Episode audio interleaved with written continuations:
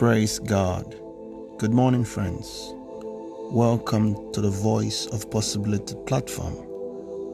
Thank you for allowing us share fellowship with you from time to time. We also want to thank the Lord for the testimonies that we continue to receive as a result of this platform's messages. We encourage you to keep sending them. These are encouragement to us that the Lord is truly doing great things via this medium. Today's choice word from the Lord is from Second Chronicles chapter 14 and verse 11. Asa cried to the Lord his God, O Lord, there is none beside you to help, and it makes no difference to you whether the one you help is mighty or powerless. Help us, O Lord our God, for we rely on you and we go against this multitude in your name. O Lord, you are our God.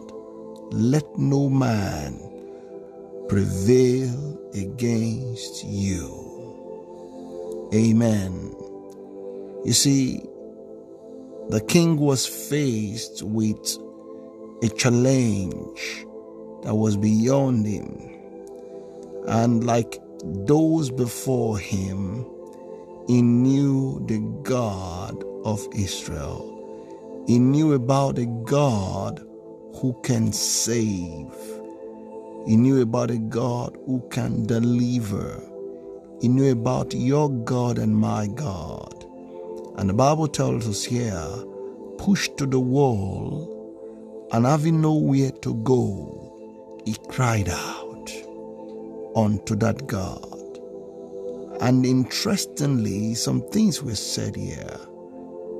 He said, You know how to save the weak from the mighty. You know how to deliver the powerless from the mighty.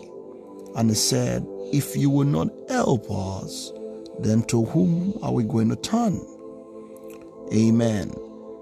And it, it did say something that you don't require numbers to save, you don't require people to save. You just save whoever you decide to show mercy to. I can remember the story of Gideon, of how God trimmed several thousands into just 300 men, you know, of battle. Because according to him, I want this glory for myself. I don't want anybody to think that they're taking this glory by their number. You see, the Lord always wants to be glorified over our lives. Just like He did in the life of this king, so He wants to do in your life. He wants to confront every situation that appears like a legion in your life. He wants to confront every situation that appears like it's terrible against you. And he wants to take all the glory to himself as the God who did it. You see that? The man was sick and Jesus was asked, For what was this man sick? He said that the name of the Lord might be glorified. You see, so that situation you are going through is that the name of the Lord might be glorified. That trouble that you have been battling with is that the name of the Lord might be glorified.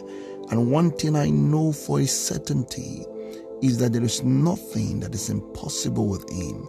So no matter how, you know, difficult your situation is, no matter how terrible it might be, whatever it relates to, business, family, health, you name it.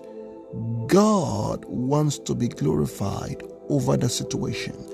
And I tell you this same scripture today like he arose to help Israel against their foes, he will arise to help you today in this month of October against that trouble that causes you to shed tears in the name of the mighty God. Now, yours may not have resulted in tears. Yours may just be that, you know, may just be a depression, may just be so much of a burden to you. Whichever way, I speak that same power of God into your situation, that the Lord Himself will bring you help from all things that trouble your soul. In the name of the Lord, it is done. I believe His word. It has worked, it is working, and it will work for you. Amen. Till I come your way again tomorrow with the choice word of the Lord, I want you to keep remembering you must going to live in the possibilities that only God can give. I love you greatly and richly. God bless you. We believe you have been blessed by God's word today.